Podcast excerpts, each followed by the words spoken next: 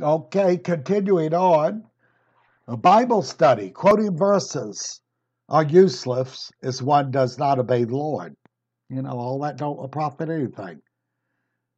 If one does not keep and maintain a clear conscience and a present walk with God, they are useless in God's kingdom, and eventually they'll be cut off.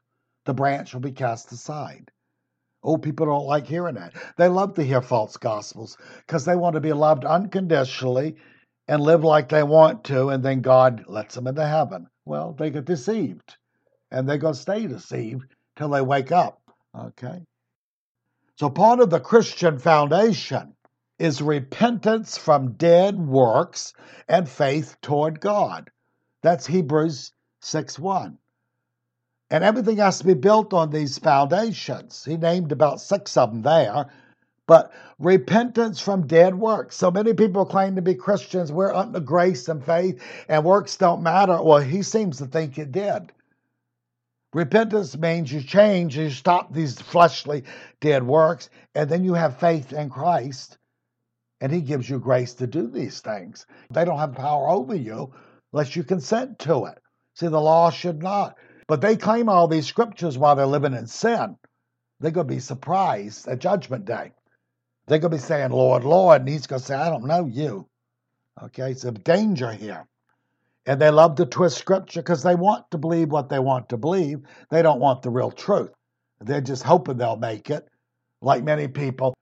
What's the minimum, you know, like vitamins? What's the minimum daily requirements that I can do to make it to heaven? How far can I sin and live selfishly and still make it to heaven? And I used to tell them, You're not going to heaven. You've already revealed your heart. You're a wicked person. You don't have the Spirit of Christ because you have no desire. You just have the fear of judgment. That's, that's good to have if you're in sin.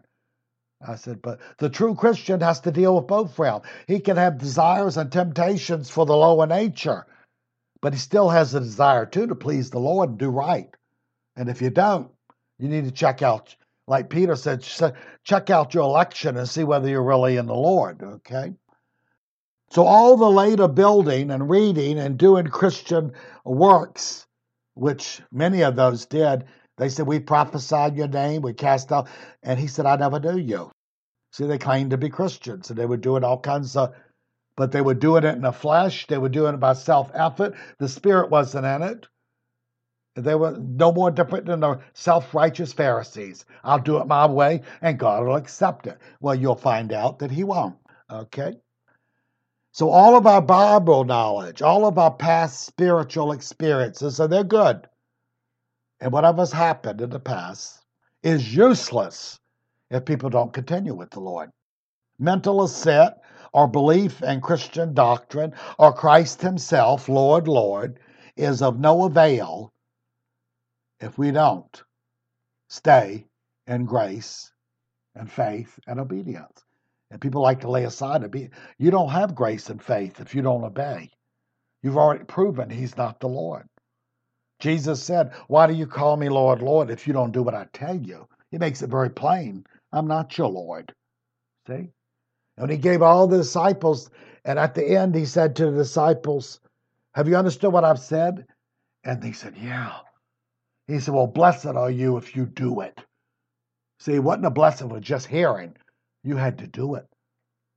So he was saying, That's all good. You understood this. You understand. Now do it. That means work it out. That means be spiritual, bear fruit, be obedient. Otherwise, all of this stuff don't mean nothing. See, that's what he's telling them. Dead works is disobeying Christ, walking in the flesh, walking in the lower nature, living our own self interest lives, not taking up our cross. What does that mean? Daily. It means that when it comes to God's will and our own will conflict, we have to give away to Him. We say, I can't do this because He wants me to do that. That's what it means. Uh, you, you die to your own wishes. You're not your own. You belong to Him. Whether you like it or not, you're His slave. You're the child of God, but you're a slave too. He expects obedience. So we take up our cross, we die into what we do instead.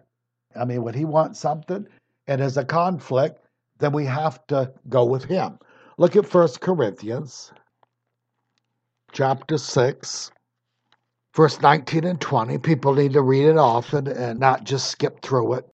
Do you not know that your body is the temple of the Holy Spirit, who is in you, whom you have from God? God gave him to you. Okay?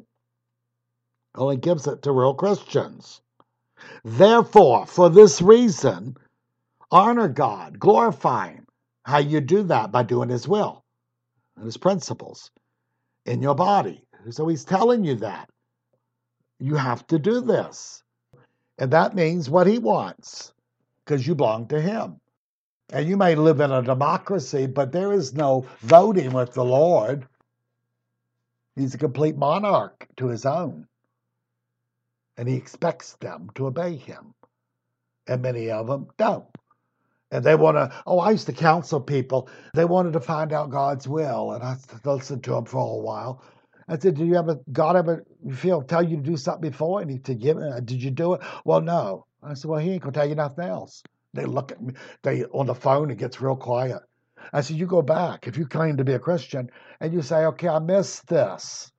Am I to do it again? Or accept the punishment or are we going for something else? But I said, you find out from God because going to waste your time. Why should he give you something else to do when you want to obey him? It's like a child. Uh, what can I do for an allowance? And you tell him, well, I want to do that. I want to do this. Well, it don't work that way. And so people, you have to obey the Lord. And they just sort of skip over it. Well, we're all by grace forgiven and it don't matter now. What matters to God? If you've proven you're untrustworthy, then you can't mature and he don't give you things and enlighten you because you don't do what he's already told you. That's why there's so many deceived, millions and millions of deceived professing Christians. They go to church, they sing, they get, uh, but they're not obeying the Lord when they know they should have. We're not talking about a guessing game. I've had people tell me I knew it was the Lord. I said, You do it? No. Well, what are you pursuing God for? You need to go back and repent and find out what's what. Does this still apply? I remember one time the Lord told me to do something to somebody, and I knew it was the Lord. And He spoke to me in a dream and told me to do it. And I him hard and didn't want to do it, and it was all the kinds of reasons. And so finally, I said, I'm going to go do it. And the Spirit said, Don't waste your time. I found someone else to do it. so I got reproved for that. So He'll do that, okay? And then we look, chapter 10, verse 1. Thought changes somewhat.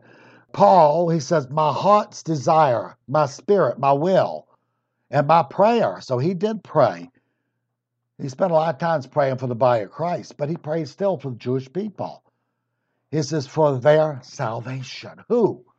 The Jew who has been cut off as the nation, as a people as a whole. But he said he still has the elect. Who's the elect? The ones who choose him, disciples. The first six years or so, all Christians were Christian Jews. So he hadn't cut them all off. He kept a remnant. Okay? But as a whole, the rest of them were out of this. He wasn't dealing with them anymore like that. So he prayed for them still. Paul still was concerned for the Jews and the covenant people and what they had forfeited and what they were cut off from, and that God uh, was going to deal with them as a nation, and he eventually going to take it away. And he comes to the Gentiles, and they have to come the same way now. And even Paul knew that. They had no privileges. Jesus broke down the wall in the temple between the Jews and the, they're one now. When he looks at a person, he doesn't say, oh, that's a Jew and that's a Gentile. No, he looks at their heart. And they all have to come the same way. They can't come a special way because they're not special. The true Jew is the real Christian. It's not the Jewish people physically. They're the ones that Jesus said as a whole. He said, They'll come from the east and the west and sit down with Abraham, but the children of the kingdom will be cast into outer darkness. They'll be cast into hell. So the person, a Jew or the Gentile, who does not come through Jesus Christ, that's his destiny. He's not chosen and he's not special. Now, when he comes for the church and he takes up during the millennium the Israel nation, he's going to deal with them again a different way. And they'll serve the Lord. But we're talking about now. When these people run around and say, well, they're saved because they're God's elect, you're ignorant of Scripture and you blaspheme God because you don't know Scripture. Okay? Verse 2 uh, For I testify about them that they have a zeal for God, but not in accordance with knowledge. Well, he had the same thing. He was a zealot of zealot, a Pharisee of Pharisees. He was seeking out whom he caught were heretics, thought were heretic. He was going to bring them back to Jerusalem and have them put to death for being false. And he believed he was doing the law. And he was persecuting the Lord and his people. So he had zeal. One thing about Paul, he did have zeal. You wonder if that's why the Lord partially chose him. He knew he'd be a zealot for him, one way or the other. And so Paul said some Jews, they had a zeal or a pride or a glory in the desire for God. Even the Pharisees and priests still had that glory, thinking they were special and thought that Jehovah was their only God. He wasn't nobody else's God. Yet it was misplaced and misunderstood. They had not revelation that Jesus was the Christ, the Messiah, and they put him to death. And the God of this world had blinded them for their sins. You got to remember that. People read scripture and thinking, oh, it is like God's some monster. He's looking at everything, and when he hardens, a person's been hardened toward him because this is not his will that any perish. He has no plan that he likes some and he don't like. He has plans according to various ministries and his various covenant, but not individually. He said he was all was saved and came to knowledge truth. He changed, okay? But they couldn't see because of their sins. And they couldn't understand the law properly. They couldn't discern it. And therefore, he said, Search the scripture, they speak of me. Well, they could have searched them, and if they had repented, like John said, they would have saw him. But they didn't. Second Corinthians chapter 4, verse 3 and 6. But even if our gospel is veiled, it means hidden, it is veiled, hidden to those who are perishing, whose mind the God of this age has blinded. Who's the God of this age? Satan, the demonic kingdom, the li- great liar, the deceiver. Yeah. People don't listen to truth. That's what they're going to listen to. There ain't no spiritual vacuums. When the Lord stops with some people, He not only allows the demons, sometimes as a punishment, He sends them. He would tell them the truth, but they want to believe lies because of their sins and their arrogance. So He sends them that. That's a punishment, is to be deceived. It is to be hidden from spiritual things if you're in sin. He said, who do not believe, for if they did, the light of the gospel of the glory of Christ, who is the image of God, should shine on them. He said he would have come to them. He would have revealed these things. That's why he sent John the Baptist. Jesus may have had to stay around another three years if John the Baptist wasn't there. He'd have done his work too. But he didn't. And that's why he did a great work. He affected a whole generation. And that's why Jesus said, among prophets, there's none greater than him. And yet he didn't do a miracle. People thought, isn't that astounding? He wasn't sent to do a miracle. He was sent to preach repentance and get yourself ready for the Lord's coming. See, he knew that. No other prophet could say that at that time period. Okay. For we do not preach ourselves, but Christ Jesus the Lord, and ourselves servants for your sake. For it is God who commanded light to shine out of darkness, who has shown in our hearts to give the light, and the light is the truth, of the knowledge of the glory of God in the face of Jesus Christ. What does he say? Because he's the image of God. He uses that word. And when John says, in the beginning was the Word, he's referring to God. He said the Word was with God. The Word was, the original says he was face to face with God. He's one in unity, one God with him. So he says he's chosen to do it through him. Everything is going to be done and completed through Christ. Well, the Jews could not see. The leaders, they crucified him. They had a zeal. They talked themselves, so well, he's a false prophet, according see according to what they could see, because they were seeing lies. They didn't study the Christian enough to figure things. And yet it said some priests knew who he was. And they were afraid of the people's opinion and the Sanhedrin. And so they wouldn't acknowledge him. Well, we know where they went. They were cowards. They were the fearful and unbelieving that's talked about in Revelations are the first to be cast into the lake of fire. Isn't that hard to believe? They believed it. They believed it. And the Pharisees and the priest, well, if you come down from the cross, we'll believe. He had no intentions. Of, you need to convince them of anything. They were damned in their sins. And Jesus told most of them, You won't make it. You'll die in your sins. See? But some did repent. Some priests came to the Lord. Later on, after Pentecost, some priests and scribes and Pharisees, some of them came to the Lord, but it was a remnant. Okay, we got to remember that. It was a small number. Okay. So we see he prayed for them. Paul's concerned for them, and they have to come, the Jews, as the Gentile does through Christ Jesus. And so they're part of the remnant, like Paul and the disciples and all of them for the first six years were only Jews who came to the Lord. Cornelius is basically the first household of Gentiles that was preached to. And that's why Peter had the keys to the kingdom, not till he could be pope. Let me tell you something. Peter was afraid of James and always reported to James because James was like the bishop of Jerusalem and he run the administrations and he always reported and explained himself. Now, when they were foremost preaching to heathen, Peter was the chief spokesman, but he wasn't the pope. He explained to James what was going on. And James wasn't of the twelve. Isn't that interesting? But later on, Paul calls him an apostle. Isn't that interesting? Uh-huh. But he explained to James why I preached to this Gentile and went and ate in his home. Jews didn't eat with Gentiles like that. They were having a hard time. And Jesus, you go into all the world. Well, they were dragging their feet. And finally, he told Peter, you go and preach to him. And when he preached to the household, there was about 12 of them there.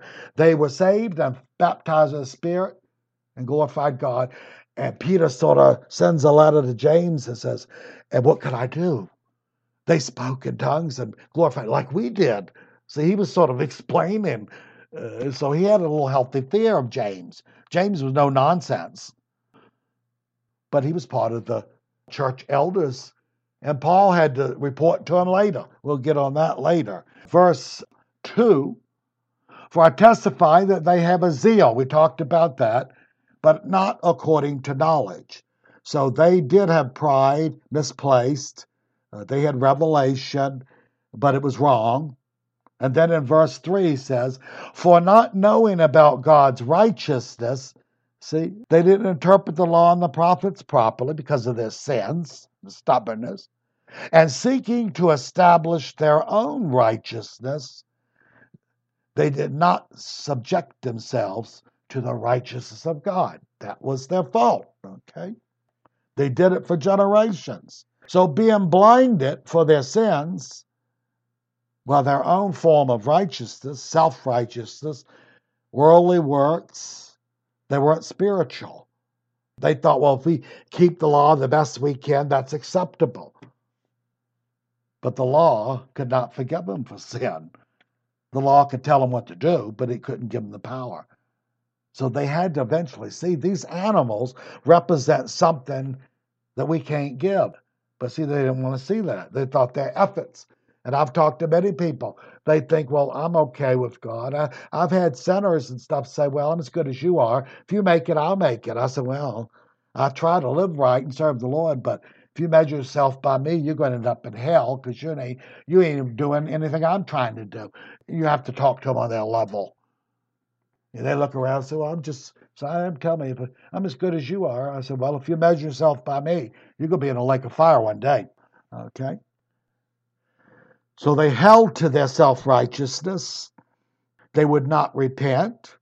They would not acknowledge God's righteousness by faith in Christ's atonement. Remember, the gospel was preached to them, different symbols, different ways. They held to the deceptions. They held to the law. The law was just and holy. It just could not deal with the sins. See? Sacrifice had to do that. It pointed them to sin. It was a schoolmaster. And then it pointed them to sacrifice, which was Christ. So that's what the law could do. It could not justify, it could not redeem, it could not cleanse. Uh-huh. And see, they had to understand it had its purpose. Verse 4 For Christ is the end of the law for righteousness, those who want to be righteous, to everyone who believes. And as we say, the believe is not mental assent alone. It's falling in line. It's being regenerated. It's having the Spirit enter us. It's not a mental assent. A lot of people, oh, I believe, I have people tell me, well, I believe in God. Well, that doesn't make you a Christian. Well, it says, all, uh, see, they, they don't study what the word means. They just, oh, that's simple enough. I believe in God, so I'm okay. Many people tell me that. I don't waste my time with them. See, because they don't really want to see. They want to believe something simple lie. Yeah. They don't understand that kind of belief the Lord's talking about is you fall in line and obey me and follow me if you believe in me. Otherwise, don't mean nothing. Devils believe that. And they're on their way to hell and unredeemable, but they believe Jesus is the Son of God. They know he is. They know he's the. They said, What are we to do with you? You're the Holy One of Israel. And he told them, Be quiet. They were proclaiming him before the disciples were. They knew who he was. Holy One of Israel was Jehovah.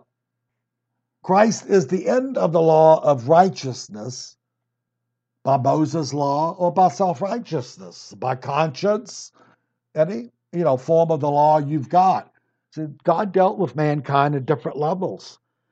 He dealt in government, he dealt by conscience, he, he showed in the world the glories of all the nature, and he was revealing himself, order and everything. And but he said, but the law of righteous, all those don't mean nothing. It has to be Christ. Okay. He is the righteousness one. If, well, a big if there, if they believe. And if they believe, they repent and confess and turn to the righteous one. Many people believe, they never repent, they stay in their sins. But they think, well, I believe that's enough. They're going to find out it isn't. It isn't enough. Okay? First Corinthians, we go here quite a bit. Chapter 1, verse 30, 31. People think, well, I got saved. Now I have my salvation. You don't have nothing if you don't have Christ. There is no salvation apart from your relationship with Christ. He is our salvation. They think it's a little separate thing they run with. Uh uh-uh. uh Oh, I hear people tell me, well, he's my Savior, but he's not my Lord. He's not on the throne of my life. I said, because you're destined to hell because the way you live. I said, he ain't your Savior. He can't be your Savior and not be your Lord. That's a fallacy. That's a lying gospel that people preach. Well, I'm just not obeying him, but he's my. No, he ain't. If you consciously know that you're not going to obey him, don't call yourself a Christian. Say, I live like I want to. Okay? Verse 30. But of God, him, you are in Christ Jesus. You know, the Holy Spirit's everywhere, but he enters the believer in a personal, different way. But we move and live and have our being in him. Everybody does. God fills the whole universe, he's everywhere. But in relationship, he's at different levels with different people. He don't reveal himself certain ways. So he says, of God, you are in Christ Jesus.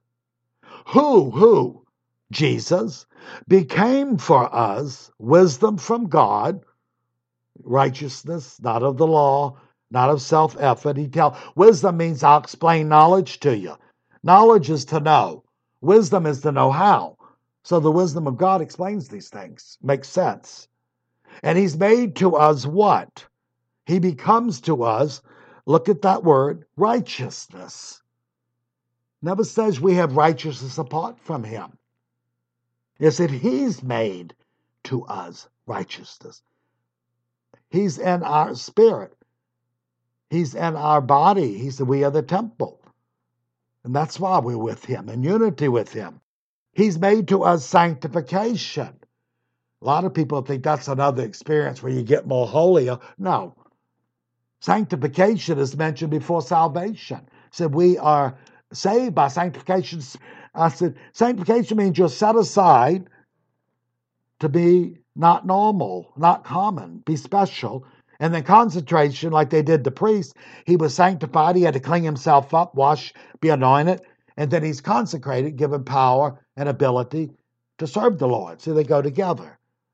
So it's a part of salvation is sanctification. When a person's born again, that's the beginning. Right before that, when he starts to draw them and convict them, he's sanctifying them. And if they respond, then we live a life of sanctification. We grow in that process. We are being sanctified. And of course, different Christians have other special experiences where they are closer to God and they know. I said, well, but it's not a experience like being saved. It's a level of revelation. And the last word, he said, he's made to us what? Redemption. So he is our salvation. What? Him and us.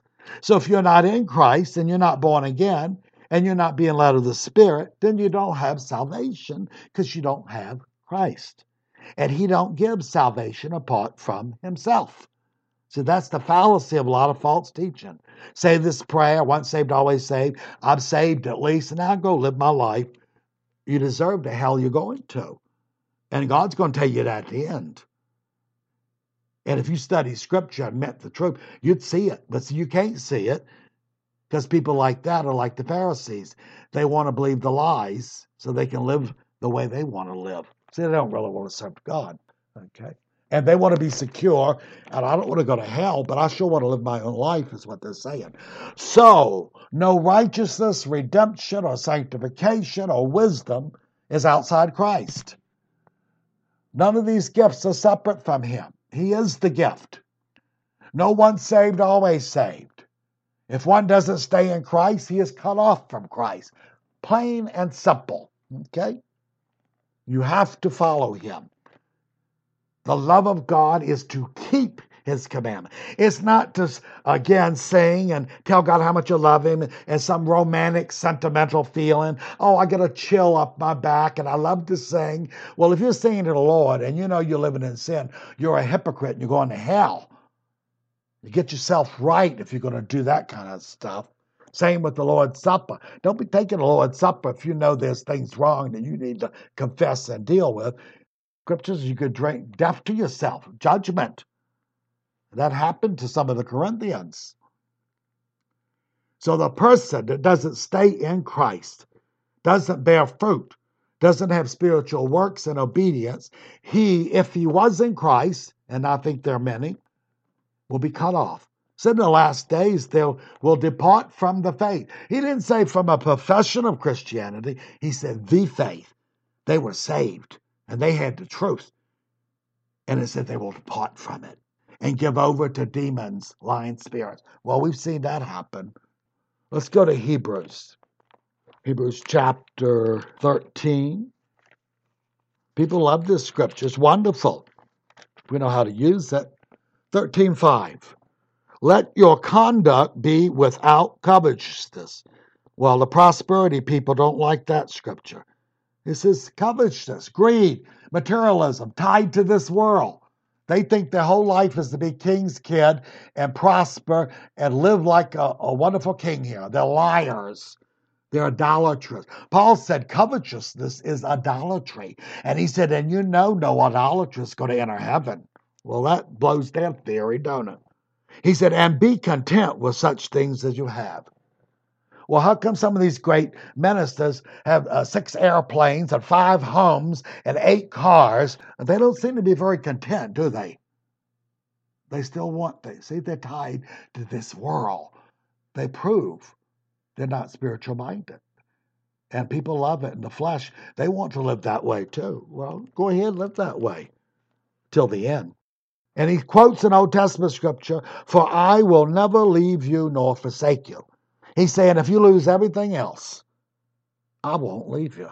I'll see you. Paul said, I learned how to have a lot and I learned how to have nothing. And he says, and the Lord stood with me. Okay?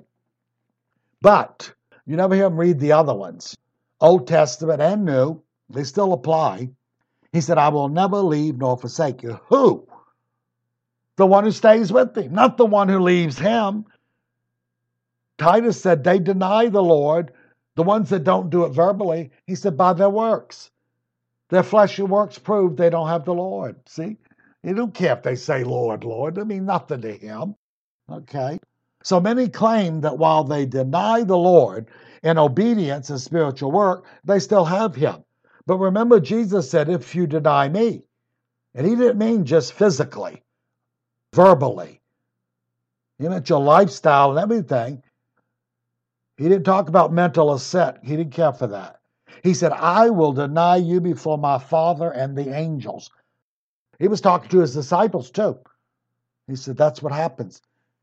And I was reading Deuteronomy, and he told them, If you don't obey me and you forsake me, I will forsake you. He told them, He said, I'll forsake you. So he's saying, He will not forsake the one who loves and stays with him and walks in and obeys him. He said, He'll never forsake him. But if you forsake him, he will. Again, we say, when God hardens himself, the people started hardening themselves first. That was God's response. Proverbs says, the froward, the stubborn, the willful person, God will make himself stubborn toward and willful. So he'll, if they don't repent and get right, he will respond. He'll say, Well, I'll show them. Remember, we said God's only recorded laughing four or five times in scripture, and the majority of the time he's mocking the wicked person. He said, I'll mock you in the day of calamity, and when terror comes, when they drop dead, the terror comes upon them. God has no sympathy for them. He warned them enough. All grace ceases when a person enters hell. Okay? So we should fear the Lord, fear sinning against him. Okay? So he said he would not forsake that person. Okay? Well, that's good news to know. Look at James. I haven't been there in a while, but people should read it every day, especially the greasy grace people and the once saved, always saved people. Okay? Chapter 5 in James, uh, 19 and 20. Brethren, who's he talking to? He's talking to fellow Christians. Brethren, he makes it plain who he's talking to. If any among you, among you brethren, you Christian brethren, he said, okay, wanders from the truth, so you forsake the Lord, either by your actions or your lifestyle, you wander away from him. You don't follow him anymore. And someone turns him back. And one of you Christians go and counsels them and says, You got to get right with God. You better come back with God. And he's convinced, says, You're right. And so he prays and leads him back. And he gets right with the Lord. He repents and confesses his sins to the Lord. Let him know that he who turns a sinner from the error of his way will save a soul from death, spiritual death. That's hellfire, lake of fire, and cover a multitude of sins. Have you caught it, brethren? And then he says, You've turned a sinner. He's no longer your brother. He's become a sinner because he turned away. But you went and convinced him to come back and get right, and he did. He said, Then you saved him from eternal death and all the sins he's committed because he's repenting and confessing God will forgive it. So they need to read that daily, and they wouldn't believe some of the things they've been lies they've been told. Okay, so these fools who pit Paul against James, saying Paul is better and he overrides James, uh, that's a lie. They're fools that don't know how to rightly handle the Word of God. Fools should not teach at all, they should be taught properly. It was Paul who tells us that James, the half brother, who was not of the twelve, it was him that said and implied that James was an apostle. He recognized him as a leader of one of the Jerusalem church. Okay. Yet Paul had to submit to him, the church leaders and the apostles in Jerusalem, because he was preaching a gospel to the Gentiles, which was new, and they had to validate it because they were the foundation. He was not the foundation. He was not a replacement for Judas. Ignorant people, greasy grace people talk that way. See, they pervert, like Peter said, they twist Paul's writings to their own damnation. They were doing it back then. And they would start teaching greasy grace and false faith, and that supersedes everything. Well, if you read Paul properly, he talks about repentance he talks about what a real Christian. And he said, if you don't work righteous, he didn't say believe righteousness. If you don't live right and work, he said, then you don't have grace. He makes it very, he speaks right along the line with James. They just express it a different way. And the Lord, by revelation, told Paul, you go to the church and submit to them. Oh, you know as much as they do, and you might know a little more because I'm giving you revelation, but they are the foundation. And if they don't confirm you and agree, the Christian church is not going to believe you. I said, because they are the foundation. That's why he went. He built on the foundation. And they validated him and they recognized him. And even Peter later on, like he said, he said, they twist Paul's teachings, he said, to their own damnation. He said, like they do all scripture. Peter is calling Paul's writing scripture. Isn't that interesting? And you read Peter, and he speaks along a different line, same as James. And they don't have to keep repeating the same thing. He'll tell you, like John, John will tell you eight ways you could tell you're a Christian if you really want to know, but he never uses faith or grace. He explains faith and grace. And James is the same way. You, you're a Christian, and you show me by your works and obedience, and I'll believe you. He was telling you mental belief means nothing if you don't do the right thing. So he did submit and he didn't run in vain. And the church accepted him as an apostle. There were at least 22, 23 called apostles, but only 12 of them were of the foundation. And they were building the early first generation. They were still prophets, and Jude was a prophet, half brother of Jesus. Barnabas was a prophet and an apostle, but they were in agreement and they didn't teach different gospels, okay? So they laid the foundation. And as we've said before, Paul lived at least six, eight years or so before he was saved after Pentecost, okay? So he couldn't have been of the foundation. And when Jesus and Peter said that we have to replace Judas, he said, has to be one that been with him for the three and a half years. Well, the one they two they picked did, and then they let the lot uh, choose, and they think God will choose who He wants, and they did, and He was numbered with them. Okay, and then the Spirit came down. See, after the foundation was reestablished. Now, if they were wrong, God would set them straight when the Holy Spirit came. He didn't. He wanted them to do this. Okay? So this is what we see. And this is the reason John was kept around for 90 years. No writings, no popery, no Joseph Smith, no new revelations. John was the last church father. And anybody writes after him, if it can be validated by scripture, they're false. Uh, let's quit here. Father, in Jesus' name, give us wisdom, spiritual understanding. Help us to rightly divide your truth and keep hiding the truth from deceivers and those who don't want it. Hide it from them as Jesus said, He thanked you that you did this. If they're not going to walk righteously and want you, they don't deserve the truth. Help us to do it and to live it right. In Jesus' name, amen.